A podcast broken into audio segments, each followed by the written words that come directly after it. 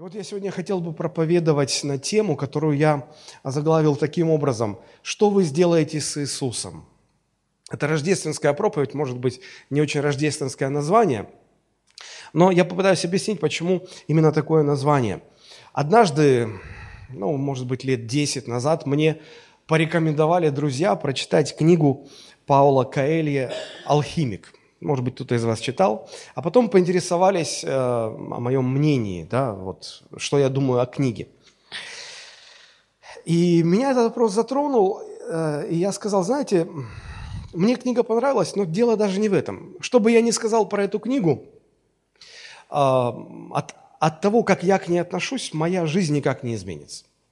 Вот или я назову ее великой книгой скажу, это моя настольная книга, буду восхищаться ей. Или я выброшу ее в урну, сожалея о потраченном на чтение этой книги времени. Ничего не поменяется, ничего не изменится. В нашей жизни очень много вещей, а, от которых ничего не меняется. Есть вещи, которые, а, которые на что-то влияют. Ну, например, когда мы выбираем спутника жизни, когда мы создаем семью, от того, каким будет наш выбор, будет зависеть, какая будет наша семейная жизнь. И кто-то говорит, что это всегда лотерея, ты никогда не знаешь, как повезет, не повезет. А, но, знаете, здесь есть возможность вообще не ввязываться в это приключение. И вообще не создавать семью, и избежать всех возможных э, благ или искушений. И вот есть много чего, что мало или незначительно влияет на нашу земную жизнь, кроме одного – когда человек слышит об Иисусе Христе, то от того, что он сделает дальше с тем, что он услышал о Христе, будет зависеть вся его жизнь не только на земле, но что самое важное, вся его жизнь в вечности. И это всегда развилка для любого человека. Ты услышал о Христе, ты что-то о нем узнал, и это ставит тебя перед выбором. И здесь ты не можешь сказать, да я вообще жениться не буду, чтобы или я вообще выбирать не буду. Ты не можешь не выбирать. Тебе что-то придется делать с Иисусом. И в Библии есть несколько интересных фраз, похожих на ту, которую я вынес в название проповеди. Ну, например, Евангелие от Луки, 6 глава, 11 стих, когда фарисеи увидели, как Иисус исцеляет больных, они были очень раздражены э, на Иисуса, потому что Он исцелял в субботу, а это было не принято в Израиле и они злились. И посмотрите, э, как, как описано это у евангелиста Луки 6.11. Они же, то есть фарисеи, пришли в бешенство и говорили между собой, что бы им сделать с Иисусом. Что бы им сделать с Иисусом? Это вопрос, вопрос, который стоит перед каждым человеком. Однажды этот вопрос встал перед Понтием Пилатом, на суд которого привели Христа. И вот жизнь Понтия Пилата изменилась после встречи с Иисусом. Потому что эта встреча поставила его а, на распутье. Ему нужно принимать решение. А, он за или против. Пилат не хотел вообще делать никакого выбора. Он не хотел не принимать никакого решения.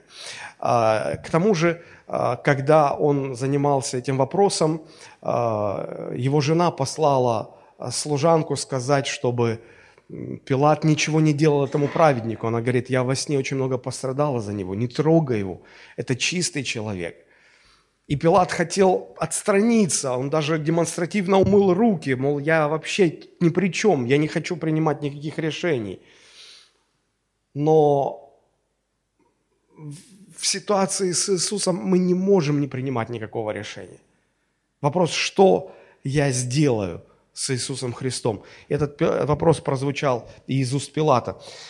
Если вы посмотрите Евангелие от Матфея, 27 глава, с 15 стиха до 22 я прочитаю. «На праздник же Пасхи правитель имел обычай отпускать народу одного узника, которого хотели. Был тогда у них известный узник, называемый Варава. Итак, когда собрались, они сказал им Пилат, «Кого хотите, чтобы я отпустил вам, Вараву или Иисуса, называемого Христом?» И познал, что предали его из зависти. Между тем, как сидел он на судейском месте, жена его послала ему сказать, «Не делай ничего праведнику тому, потому что я нынче во сне много пострадала за него». Но первосвященники и старейшины возбудили народ просить Вараву, а Иисуса погубить. Тогда правитель спросил их, кого из двух хотите, чтобы я отпустил вам? Они сказали, Вараву. Пилат говорит им, Смотрите, вот этот вопрос. Что же я сделаю Иисусу, называемому Христом? Говорят ему все, да будет распят. Что же вы сделаете с Иисусом? Поскольку сегодня Рождество, я бы хотел в хронологическом порядке вспомнить основные рождественские события, связанные с рождением Христа, чтобы посмотреть, как отреагировали на это событие разные люди, разные персонажи, которых упоминается в Священном Писании. Ну, во-первых, это пастухи, которые пасли на поле стада, и им явился ангельский хор, и они узнали о рождении Спасителя. Затем это праведный Симеон и пророчица Анна. А, затем это царь Ирод, который узнал о рождении Мессии через волхвов, сами волхвы как отреагировали, и в конце концов, как отреагировала а, Мария, мать Иисуса, а, которая непосредственно, через которую Христос и родился. Что они сделали с родившимся Иисусом? Возможно, в их реакции вы узнаете какие-то нотки, оттенки своего отношения к Рождеству. И, конечно же, в конце я задам вам этот вопрос, лично вам, что вы сделаете с Иисусом. Начнем с пастухов, потому что они были первыми, кому открылась эта благая весть. Евангелист Лука вот так это описывает. Вторая глава Евангелия от Луки, э, мы прочитаем с 7 по 18 стихи. «И родила сына своего, первенца, и спеленала его, и положила его в ясли, потому что не было места в гостинице. В той стране были на поле пастухи, которые содержали ночную стражу у стада своего. Вдруг предстал им ангел Господень, и слава Господня осияла их, и убоялись страхом великим. И сказал им ангел, не бойтесь, я возвещаю вам великую радость, которая будет всем людям, ибо ныне родился вам в городе Давидовом Спаситель, который есть Христос Господь. И вот вам знак. Вы найдете младенца в пеленах, лежащего в яслях.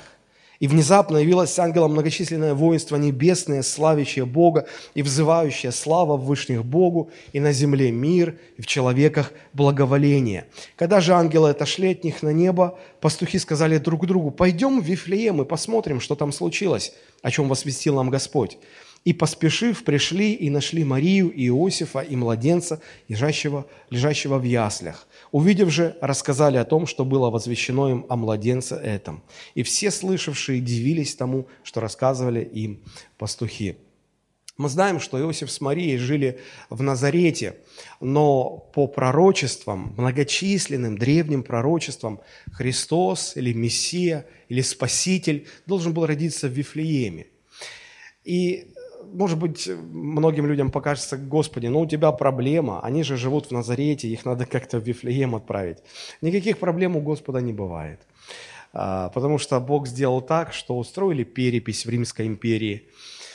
Она для всех была очень неожиданной, никто ее не ждал, и по условиям этой переписи каждый должен был а, пройти регистрацию по месту своего рождения, в городе, в котором родились. И Иосиф, и Мария были рождены в Вифлееме, поэтому они отправились в Вифлеем. И Марии уже надлежало родить вот-вот, и понятно было, что она родит в Вифлееме. Но поскольку перепись, это знаете, как у нас в 2014 году Олимпиада, весь мир сюда ломанул, вот, но у нас, благо, гостиниц понастроили много. Вот. А тогда гостиницы не справлялись, и Иосифу и Марии места не хватило. В Вифлееме он находится недалеко от Иерусалима, всего лишь в шести километрах. А, в, там на полях Вифлеема а, были пещеры, которые использовались э, как стойло для скота.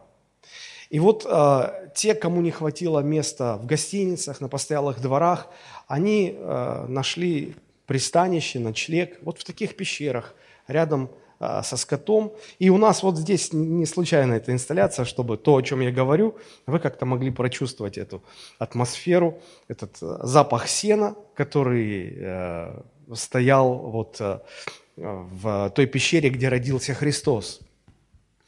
Вот. И когда Христос родился, то э, что сделала Мария? Написано, она спеленала его. То есть она взяла пелены, но мы сейчас слышим это, и нам кажется, ну а, а что делать? Когда родился, конечно, берут пеленки и пеленают. Но дело в том, что это были пелены, в которые принимали рождавшихся ягнят. Ягнята. агнцы, ягнята. И когда они рождались, их закутывали в эти пеленки. Это не было для людей предназначено. Это было предназначено для, для ягнят. Причем а, вот эти пастухи, о которых мы говорим, это были не просто пастухи, которые пасли стада, а, овцы из этих стад шли в пищу. Нет, нет, нет. Это были а, особые стада и особые пастухи. Они были левитского происхождения, и они специально пасли стада тех овец, которых использовали исключительно в, э, в жертвоприношениях. Исключительно. Это были как раз те, которые, которых на Пасху готовили. Однолетние агнцы без пятна и порока – и эти пастухи, они что-то знали об этом, поскольку они были из э, рода левитов, они понимали смысл, назначение Пасхи, кто такие пасхальные агнцы. И они очень трепетно относились к своему делу.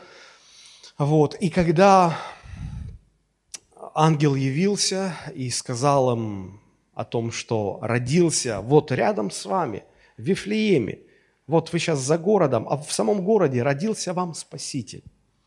Идите, посмотрите. И наверняка э, пастухи думали, а как мы узнаем? Там такое столпотворение, там столько людей, кто-то где-то родился, наверняка много кто родился. Как мы там узнаем, найдем его? И ангел говорит, я дам вам знак, знамение, подтверждение. Вот вы по этому знаку точно, вы не ошибетесь. Что за знак? И ангел говорит, вы найдете младенца, лежащего в пеленах. Ну, современное ухо как-то думает, ну а в чем еще должны лежать младенцы? Конечно, в пеленках. Но мы должны помнить, что это были не пеленки, предназначенные для детей. Это были пелены, в которых принимали родившихся ягнят. И так никто никогда не делал. Это был уникальный случай. И ангел также сказал, что вы найдете младенца, а, завернутого в пелены, лежащего в яслях. Мы думаем, ну, удивил. Все младенцы в яслях. Дело в том, что ясли, это в нашем понимании, мы сегодня а, понимаем, что ясли – это кроватка для младенцев. Но изначальное слово ясли – это кормушка. Обычно это была каменная или деревянная такое корыто, кормушка, куда насыпали корм для животных, и они оттуда ели. И поскольку места не было, вообще ничего под рукой не было, родившегося младенца Иисуса завернули в пеленки, для, предназначенные для ягнят, и положили в кормушку – так никогда не делали с детьми, родившимися. Это был единственный уникальный случай. И ангел сказал, вот по этим признакам вы точно поймете, что это он. И так и произошло. А, пастухи быстро нашли эту пещеру, увидели все, как предсказал ангел, и они поняли, как символично. Ангел сказал, что это родился Мессия, Спаситель, тот, кто возьмет на себя грех всего мира – и он завернут в пеленки, в которые заворачивают ягнят, которых приносят в жертву на Пасху, и они символизируют того, кто берет на себя грех народа. Так значит, вот здесь, в этих яслях, в этих пеленах лежит тот настоящий, кто возьмет на себя грех всего мира. Они все-все-все поняли. И посмотрите, какая была реакция а, пастухов – 17 стих во второй главе Луки. «Увидев же, они рассказали о том, что было возвещено ему младенец». Они, во-первых, все поняли, и, во-вторых, они стали рассказывать. Они были первыми благовестниками Иисуса Христа. Знаете, меня эта история удивляет тем, что когда Господь хочет что-то сказать человеку, Он не говорит языком квестов, шарат, каких-то вот а, загадок. Он говорит очень просто, очень понятно. И для, именно для этих пастухов, которым было очень знакомо такое понятие, как ясли, пелены, а, ангел сказал вот так вот, именно так, чтобы они поняли. Знаете, если вы будете искать Господа, если вы хотите встретиться с Богом, поверьте, вот, вот Бог будет говорить вам так, чтобы вам было понятно. Вот это сто процентов это, э, это очень просто. Бог не будет обращаться к вам на арамейском, на древнегреческом или древнееврейском языке. Он скажет так, чтобы вы поняли. И меня всегда это удивляло. Слава Богу. И вот когда э, родился Иисус там в пещере, сказано, что на, по прошествии восьми дней, на девятый день, э, нужно было по обычаю иудейскому принести мальчика, первенца, на обряд обрезания в Иерусалим, в храм.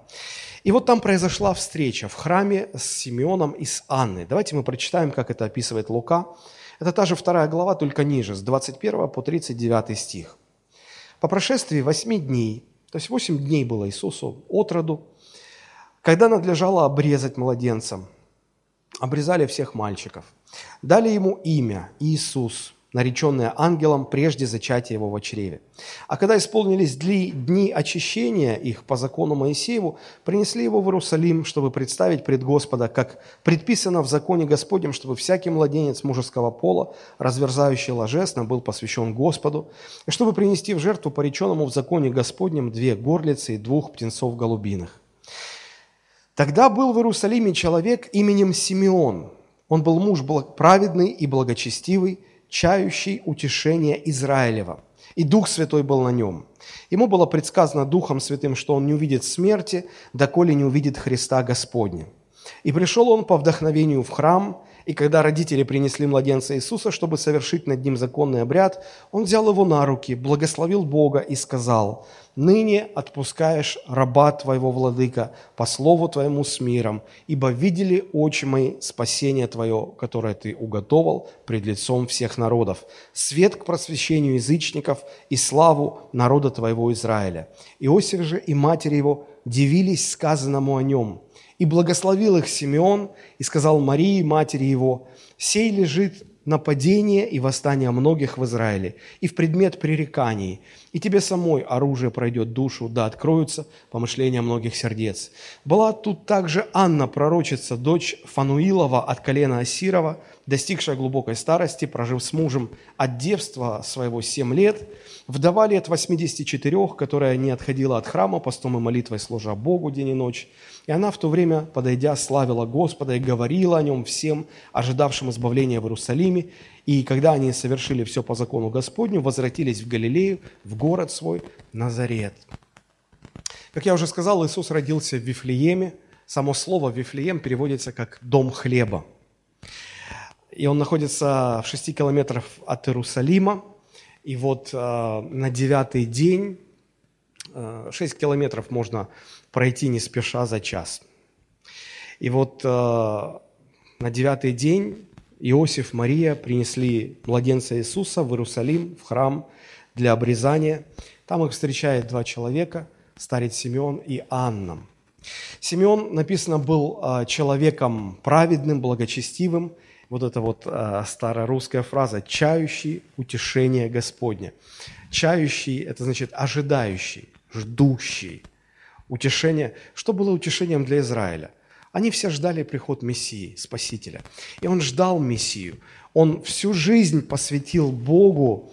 Он знал из пророчеств многочисленных, что Мессия должен прийти, и он принесет избавление.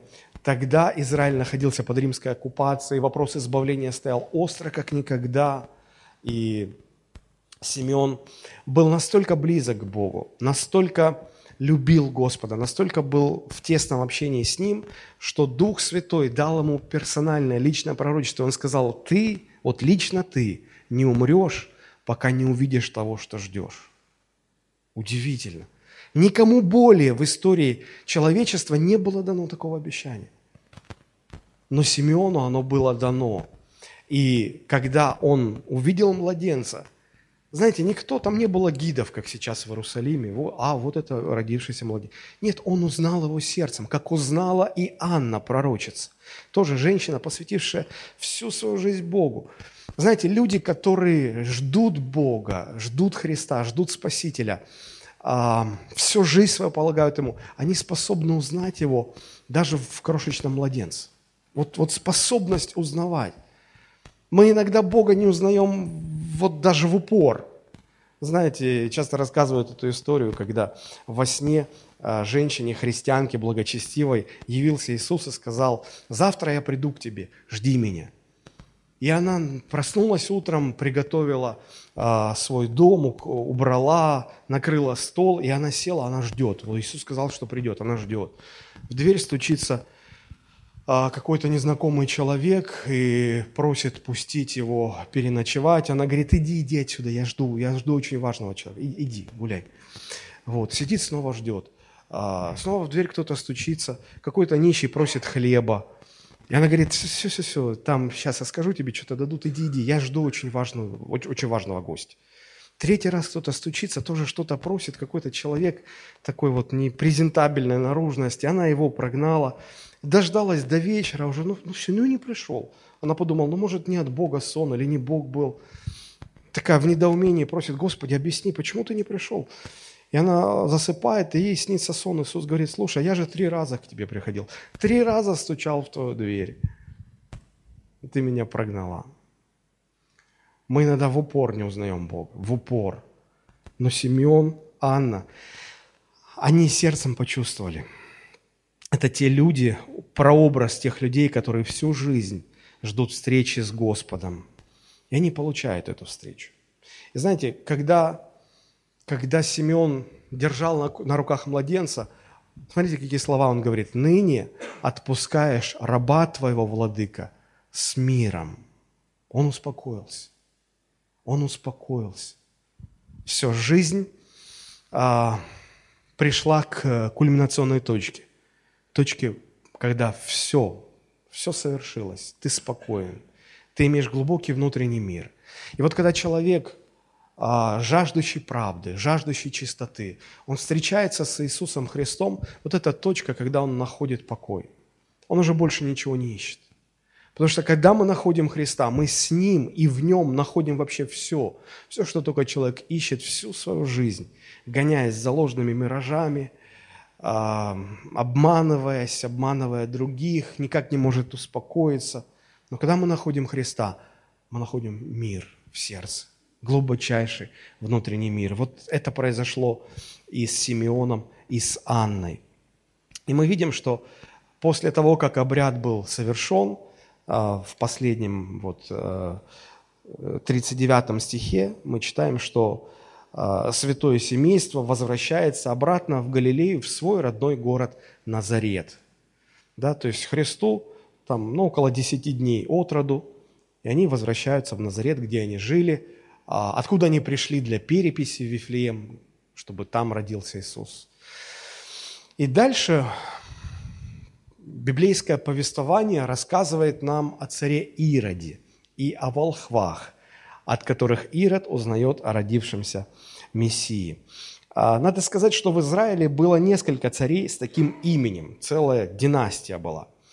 И вот а, когда родился Иисус, Израилем правил Ирод Великий – когда Христа распинали, а, то во главе стоял его сын Ирод Антипа.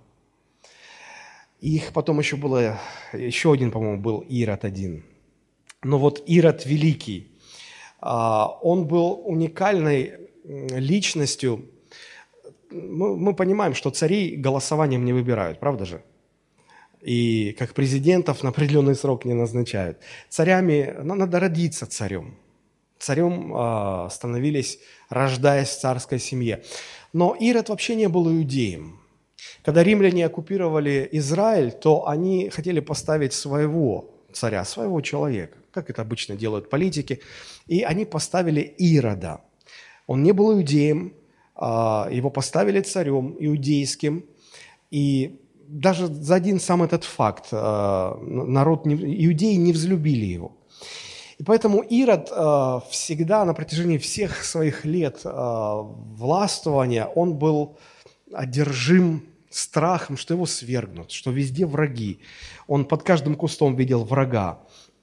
Э, он родился в 72 году до Рождества Христова и был не просто современником таких известных исторических персонажей, как Марк Антоний, Клеопатра, они были друзья – очень интересно, что Христос родился а, при жизни еще вот этих а, известных для нас исторических людей, а умер Ирод в четвертом году а, до Рождества Христова. А, он правил не так уж и долго, но его правление запомнилось.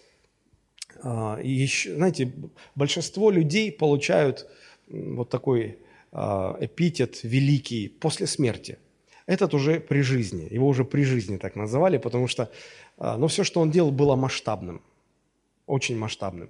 Он был известен как а, большой строитель, он очень много всего построил, он очень много заимствовал из римской а, культуры, из римских технологий.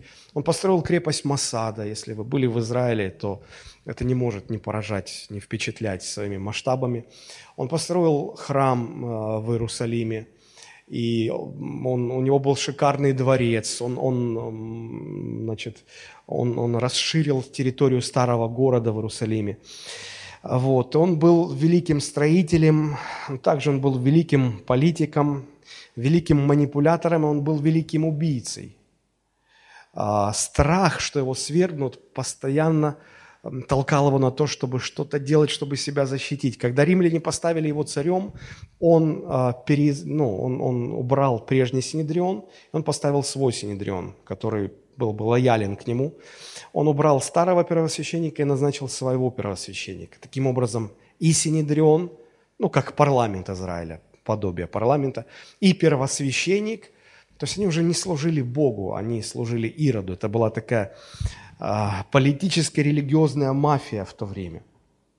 Люди очень боялись а, Ирода, потому что Ирод был жестоко беспощаден.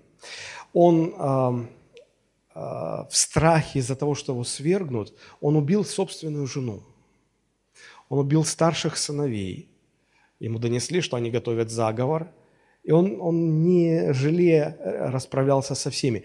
Когда возникали слухи о каких-то заговорах, он э, просто рубил налево и направо всех, кто хоть как-то был с этим делом связан. Поэтому люди очень-очень боялись. Люди были ну, в, э, в страхе, люди ненавидели э, Ирода Великого. И Ирод, э, имея очень большие амбиции, он прекрасно понимал, что в день, когда он умрет, никто плакать о нем не будет. Но он очень хотел, чтобы весь Израиль плакал в день его смерти. И знаете, как он решил эту задачу? Он приказал в день своей смерти собрать всех самых влиятельных, знатных, богатых людей Иерусалима, и в тот же день, когда умрет он, умертвить их, чтобы весь Израиль плакал в этот день. Вот при таком царе рождается Иисус. И в город однажды приходят так называемые волхвы. Это очень интересные люди.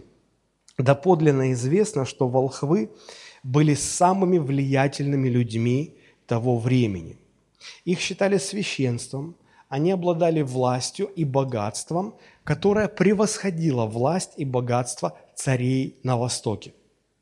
Историки э, утверждают, что восточные цари обладали, по сравнению с западными, с царями западных стран, обладали большей властью, большим богатством, большим авторитетом. А волхвы были те, чье состояние, власть и авторитет были еще выше. Фактически они были теми, кто назначал царей, кто подтверждал, давал легитимность любому царю. И вот э, эти волхвы, они были теми, кто мог сказать одно слово, и этого было достаточно, чтобы свергнуть любого царя, любого. А, волхвы имели способность растолковывать сны, предсказывать по звездам. Если в средние века религия и наука противопоставлялись друг другу, а, религия боролась с наукой, наука опровергала религию, то в те времена, древние времена, религия и наука пересекались. И вот в точке пересечения находились эти очень грамотные, образованные, авторитетные, богатые, влиятельные люди, которых называли волхвами. И вот э, в тот самый момент, когда родился Иисус, я, я, я уже сказал, что волхвы обладали наибольшим богатством, наибольшей властью и влиянием вообще за всю историю человечества. И, конечно же, Ирод понимал, что он не может их не впустить. А, есть исторические данные о том, что а, когда Нерон стал царем в Риме, к нему пришли волхвы, и он дрожал, как осиновый лист, боясь их власти, боясь, что они просто а, лишат его престола. Это были чрезвычайно великие люди. Одним из волхвов был Даниил, если мы Ветхий Завет немножко углубимся – И те книги, которые писал Даниил, они считались очень авторитетными в среде волхвов.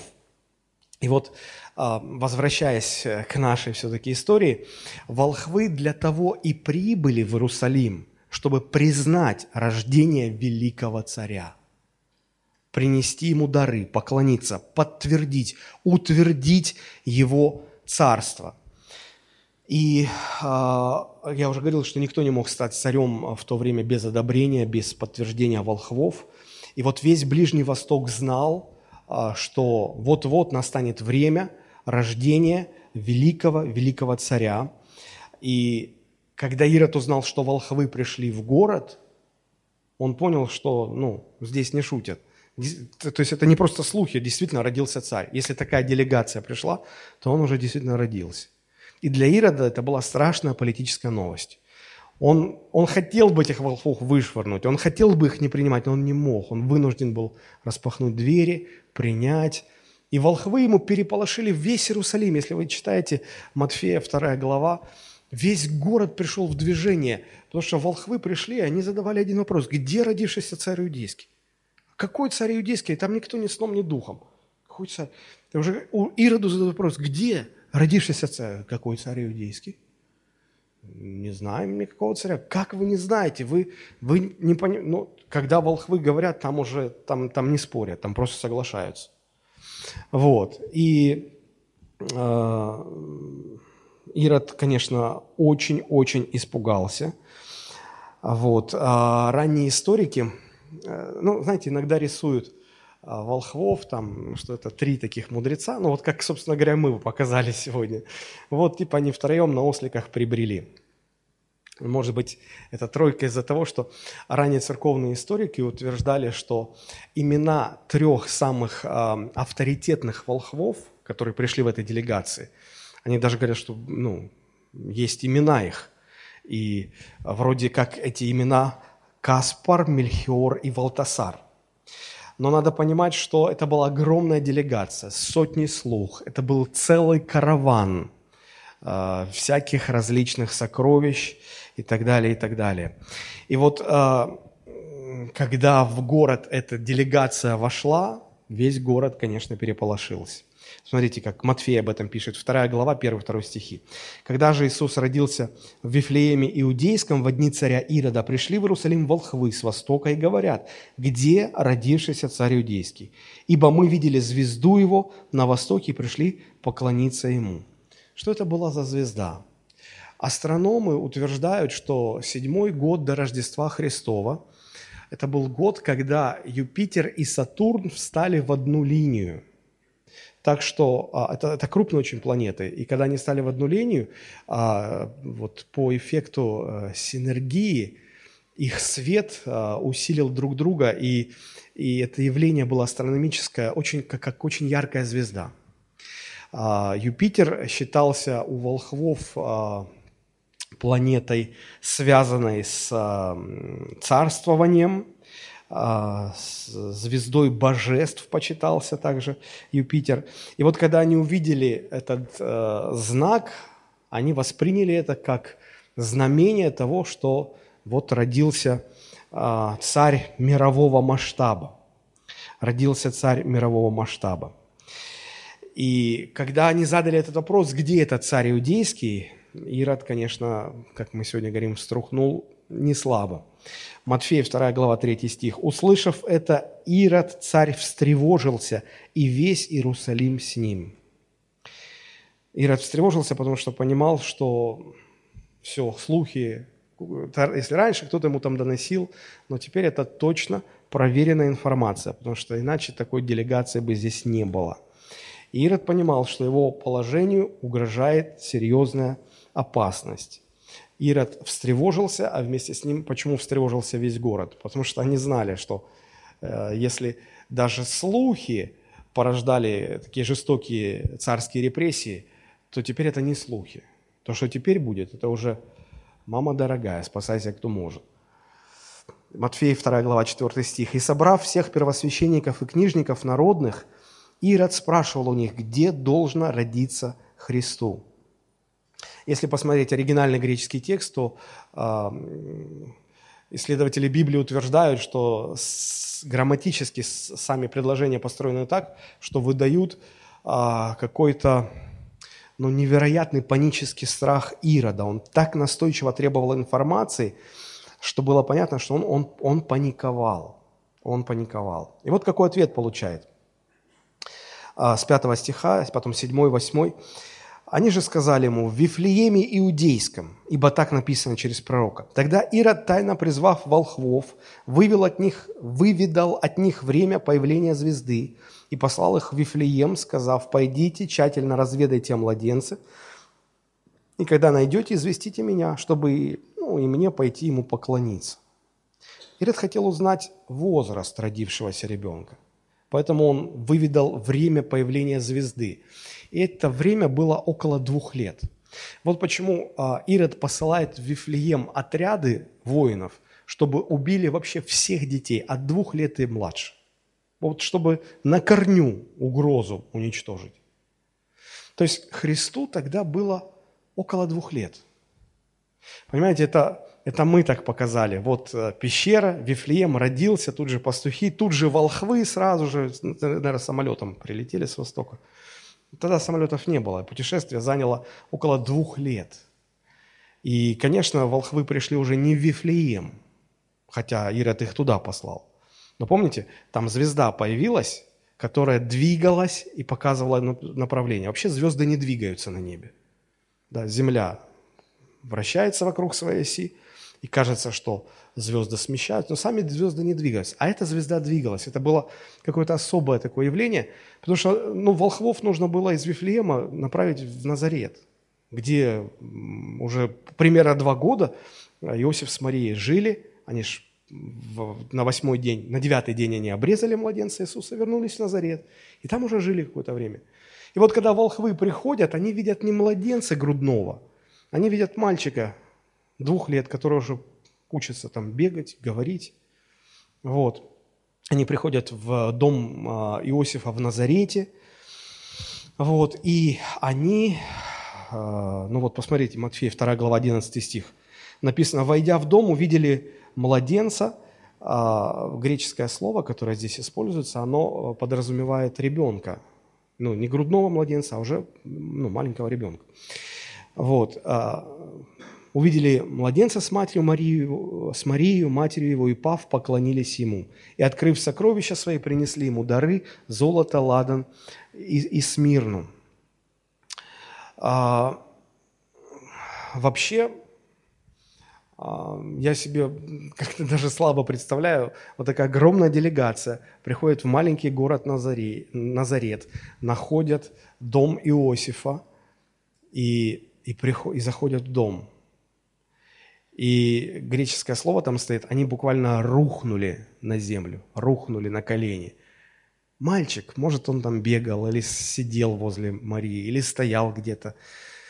Они поклонились. И написано, что они стали поклоняться ему, как поклоняются величайшему царю. Они славословили его, они превозносили его, и они принесли дары – а, ну, так скромно евангелист описывает. Принесли золото, ладан, смирну. Все, три коробочки, как вот сегодня. И все. На самом деле а, они принесли огромные богатства. Вот а, историки утверждают, что когда волхвы подтверждали а, восхождение на трон самого слабого царя, вот как минимум ему должны были принести в переводе на наше исчисление, около 110 килограммов золотом. Ну, для самого такого последнего царя. Ну, даже 110 килограммов золота сегодня это миллионы долларов. Это десятки миллионов долларов. Потом принесли ладан и смирну. А в то время эти благовония, они были дороже золота. И они принесли не как какому-то рядовому или последнему царю, а как самому великому царю. Это были какие-то огромные богатства, сами сундуки, в которых все это было, или ларцы, или я не знаю, что там было, а, ковчеги. Или... Но это, само по себе это было очень дорогим, очень... А, ну, поэтому и стоит это слово «сокровище». Сокровище. Там было очень много подарков всяких – очень-очень много денег. Иногда люди спрашивают, куда же они делись, как их потратили. Мы не можем сказать точно, Писание об этом не говорит, но а, есть предания, есть исторические сведения, на основании которых можно предположить. Рядом с Назаретом в то время был а, древний город а, Сепфорис, который в те времена был, а, ну, если так можно сказать, банковской столицей финансового мира. Там был самый большой банк. А, это был очень такой влиятельный город в финансовом плане. У Марии был двоюродный дедушка Иосиф Аримофейский. Это тот, который а, потом предоставил Христу свою гробницу, в которой он воскрес. И э, уже в то время, когда Иисус только родился, Иосиф Аримофейский был чрезвычайно богатым человеком, а, одним из самых богатых людей в Израиле – и некоторые исследователи полагают, что именно ему э, Мария доверила инвестировать эти деньги, сохранить эти деньги. Очень интересно то, что некоторые люди, читая об Иисусе, э, полагают, что Иисус был таким нищим, странствующим проповедником. Он, он не был бедным человеком, никогда не был бедным человеком. Этих денег, которые принесли волхвы, ему хватило на, э, на всю его жизнь, на все его служение – и, по сути дела, он ну, даже не нуждался в пожертвованиях для служения. А, написано, что просто э, у Иуды был ящик, куда люди сами клали пожертвования, как знак благодарности. Иисус был обеспечен материально. И некоторые богословы считают, что Бог по своей великой благодати с самого начала, с рождения, дал Христу все необходимые материальные средства, которые ему только понадобятся на время его жизни, служения. И мы знаем, что когда Ирод э, услышал, что волхвы пошли, в общем-то, не в Вифлеем, они пошли в Назарет, они встретились с Христом, а его не поставили в известность, Ирод очень разозлился. И является ангел Господень Иосифу и говорит, бери младенца, матери его, и бегите в Египет. И в Египте какое-то время нужно было переждать, пока не умер царь Ирод Великий, и не исчезла вместе с ним вот эта опасность преследования. Мы знаем по истории, что Ирод Великий умер в четвертом году до Рождества Христова. Значит, вот эти четыре года, плюс Христу было тогда около двух лет, плюс, может быть, около года они находились в Египте, вот и получается семь лет. Седьмой год до Рождества Христова. А вот, а, и кажется, что вот здесь вот волхвы, ну, как-то о них забывается, идет повествование дальше. Но а, также историки а, Первой Церкви, они утверждают, что а, ну, эти волхвы, они потом всплывают в исторических данных, а, потому что если бы они просто вот, пришли, поклонились Христу, потом бы ушли и продолжали жить, как они живут, они после смерти пошли бы в ад, как и любые другие люди. Но э, считается, что апостол Фома, отправившийся после воскресения Христа проповедовать в Индию, по дороге он э, проходил э, через Вавилон, и там он этих волхвов трех нашел. Он им проповедовал Евангелие, и они приняли Христа, они крестились, Фома их крестил, и мы их увидим на небесах. И я думаю, что мы сможем расспросить во всех подробностях и деталях, как это было. И я думаю, что даже тогда мы будем стоять с открытыми ртами, удивляясь величию, которое сопровождало вообще само это появление волхвов, поклонение волхвов. И вот э, Ирод и волхвы. Как прореагировал Ирод? Что пытался сделать с Иисусом царь Ирод? Он ненавидел, боялся, преследовал и хотел убить. Сегодня тоже есть люди, которые также примерно относятся ко Христу и к Его церкви. Ненавидят, преследуют, наговаривают, боятся, хотят уничтожить. Но если тогда были такие люди, то нам не стоит удивляться, почему они есть и сегодня. А что сделали волхвы с Иисусом? Они признали его царем вселенной. Они принесли ему дары, они поклонились ему. Я обратил внимание, что не все, кто признавали родившегося младенца э, царем Вселенной, его признавали также пастухи, его признавали э, Симеон, Анна, некоторые другие. Но никто не принес столько даров, столько сокровищ, сколько а, вот эти волхвы. И это их, конечно, выделяет. Они, может быть, как никто другой, хорошо понимали масштаб и значимость того явления, свидетелем которому они стали. И в заключении, что, как реагировала сама Мария, мать Иисуса. Смотрите, Евангелие от Луки, 2 глава, 17-19 стихи. Написано, что она родила сына своего первенца, спеленала его, положила его в ясли. И 19 стих. «А Мария сохраняла все слова сии, слагая в сердце своем». То есть она а, старалась запомнить все подробности, все детали. Она как бы дневник какой-то в своем сердце вела, стараясь запомнить все-все-все детали. Вот почему Лука так подробно нам описывает те события, потому что ему рассказала Мария, рассказала во всех подробностях. Она не забыла это сквозь годы. Я думаю, что это урок и для нас, что нам нужно точно так же, как сокровища, хранить в своем сердце воспоминания о том, что Бог сделал в моей жизни – какой была моя личная встреча со Христом, что Бог для меня сделал. Никогда это не забывать. И когда мне хорошо, и когда мне не очень хорошо. Для чего? Чтобы делиться этим с другими. Не забывайте, есть огромная сила в нашем свидетельстве, когда мы другим говорим о Христе. Есть огромная, мы, мы ее не чувствуем, ее чувствуют другие люди. И нам нужно делать так, как, как делала Мария. И теперь вопрос – что вы сделаете с Иисусом. Вот лично вы. Евангельская весть, она проста. Бог решил прийти в этот мир, чтобы спасти людей. Меня удивляет и восхищает то, как Бог решил прийти в этот мир. Ведь если поразмышлять, пофантазировать, Он мог выбрать бы тысячи разных способов. Он мог прийти в виде ангела, Он мог прийти уже, ну, спуститься на облаке торжественно, уже будучи взрослым, в славе своей, спуститься, чтобы люди все увидели, признали его. В конце концов, как в современном фэнтези это рисуют, а, в Иерусалиме, прямо посредине храма, мог открыться пространственно-временной портал, молнии, свет, дым, и оттуда выходит в славе Спаситель мира. Фарисеи, наверное, тоже так вот хотели бы, они примерно такого сценария ожидали, и все поклоняются ему, и все признают, о, да, ты спаситель мира.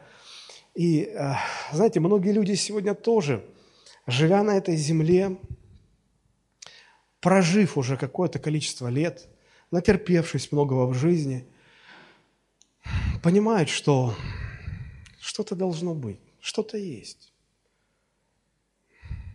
Как один сказал ученый, когда ему задали вопрос, как это объяснить, он говорит, ну, объяснить это, наверное, может быть, может только Бог, которого нет. Но только Он может объяснить. И вот люди догадываются, что ну, должен же быть, ну, ну он, он должен быть. И им даже хочется встретиться с ним. Но они свою встречу с ним представляют тоже так мистически, тоже так э, фэнтезийно как-то, что вот как-то сверхъестественно э, огненный куст или горящая там гора, и громогласно что-то скажет «Сын мой». Обязательно на старославянском языке, это Бог только так разговаривает. А, вот. И и люди этого ждут, ждут, ждут. И все, что не такое, все, что другое, они, они, многие люди с православным настроем, приходя в нашу евангельскую церковь, говорят, о, а где иконы, где, а где это миром Господу помолимся. И они, они вот ждут вот этих вот всех вещей, как, как, как евреи ждали своих каких-то вот декораций. А Христос взял и пришел так вот скромно, незаметно, просто родился. Родился, как обычный человек родился мальчиком. Вот мне кажется, что как Христос пришел в этот мир, точно так же Он придет и в ваш мир. Просто очень. Без каких-то фанфар, без каких-то сверхъестественных этих трюков, без всякого такого сверхъестественного. Он, он, он придет, чтобы родиться в вашем сердце, как э, когда он родился, Мария положила его в ясли. А ясли, мне кажется, это, это очень хороший прообраз нашего сердца. Что такое ясли? Это кормушка. Это такое корыто, образно говоря, корыто, потому что сейчас все знатоки ясли начнут меня поправлять. Это такая емкость, куда насыпали корм и откуда кушали животные. Наше сердце – это тоже такая кормушка. Ведь задумайтесь, все, все фильмы, которые мы смотрим, всю музыку, которую мы слушаем, книги, которые мы читаем, люди, с которыми мы общаемся, все это проникает в наше сердце, и все это наполняет наше сердце и становится пищей для нашей жизни. Мы этим живем. Чем мы наполняем свое сердце, тем мы и живем. Мы все это складываем, кто сплетни, кто какие-то образы, картинки, знания, что-то.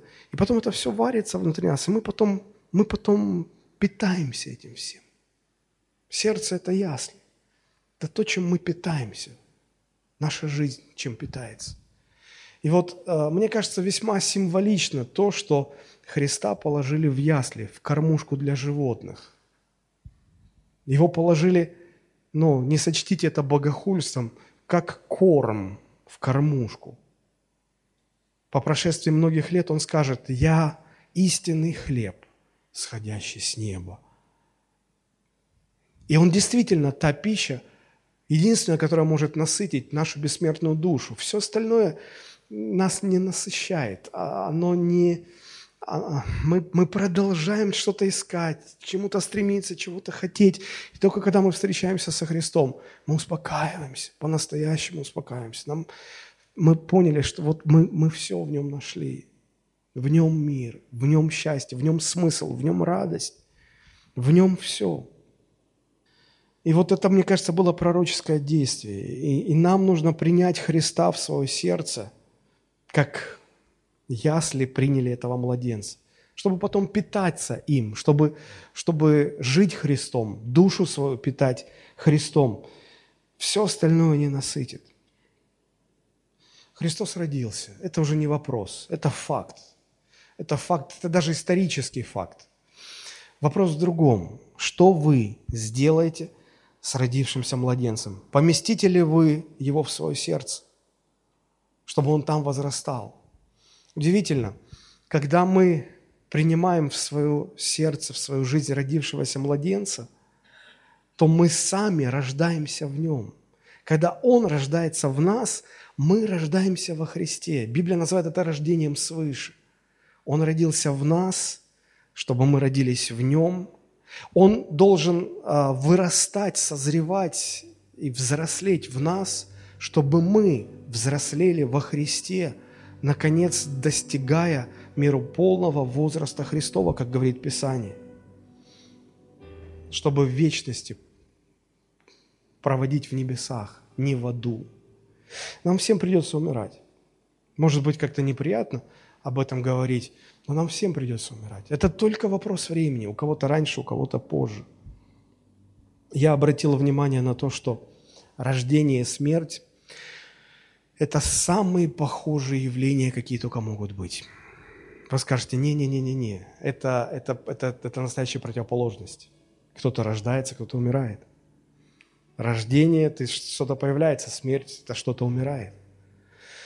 Но вы никогда не задумывались, что рождение и смерть очень похожи тем, что и в том, и в другом случае все это просто процесс перехода из одного уровня жизни в другой – при рождении ребенок из внутриутробной жизни переходит в жизнь на этом белом свете, на свете Божьем, как говорят.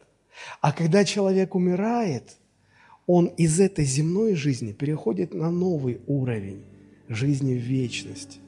Вот в чем схожесть. Мне сейчас вспоминается притча о том, есть ли жизнь после родов. Я хотел бы вам ее напомнить. Это известная история, может быть, многие это слышали. Но просто еще напомнить. А, суть в чем? В животе беременной женщины а, спорят два младенца. Один из них верующий, другой неверующий. И спрашивает неверующий младенец брата, а ты веришь в жизнь после родов? То да, конечно. Всем же понятно, что жизнь после родов существует. Мы здесь как раз для того, чтобы стать достаточно сильными, готовыми к тому, что нас ждет потом.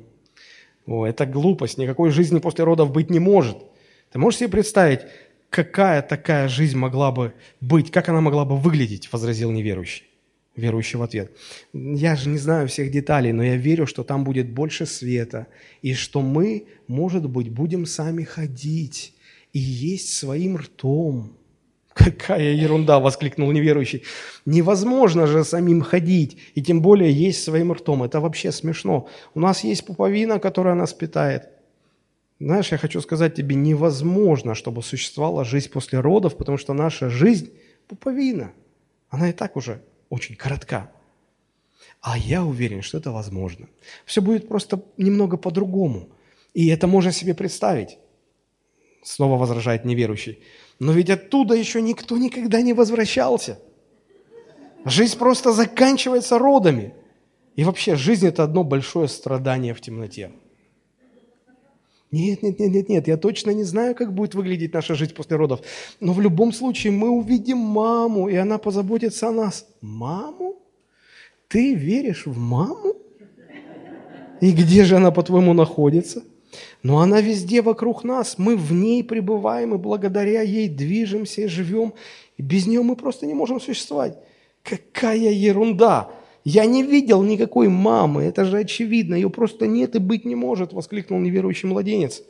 Ну как с тобой согласиться, ведь, ведь иногда, когда все вокруг затихает, можно услышать, как она поет, почувствовать, как она гладит наш мир. Я твердо верю, что наша настоящая жизнь начнется только после родов. Ну так и смерть. Мы тут сидим, гадаем, есть ли жизнь после смерти. Это так же смешно, как и эта притча «Есть ли жизнь после родов?». Это просто переход на другой уровень, когда перешедший встречается уже не с мамой, а с папой, с Отцом Небесным, с Творцом, который нас сотворил, с тем, кого мы называем этим коротким словом «Бог».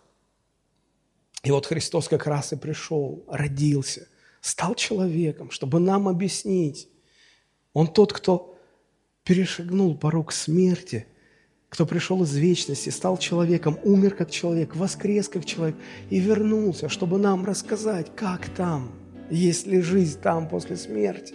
Рассказать, чтобы мы поняли. Он стал человеком, чтобы еще прочувствовать на себе, как нам живется здесь. Что мы чувствуем, когда нас предают, когда нам делают больно, когда мы теряем близких, когда нам нестерпимо больно. Больно в теле, больно в душе, когда, когда на стенку лезть хочется, когда тебя не понимают, каково это. Он, он это знает. Он это пережил сам, он это знает. И то, как он любит, я не знаю, с кем сравнить эту любовь. Он пришел и все рассказал. А нам так тяжело верить.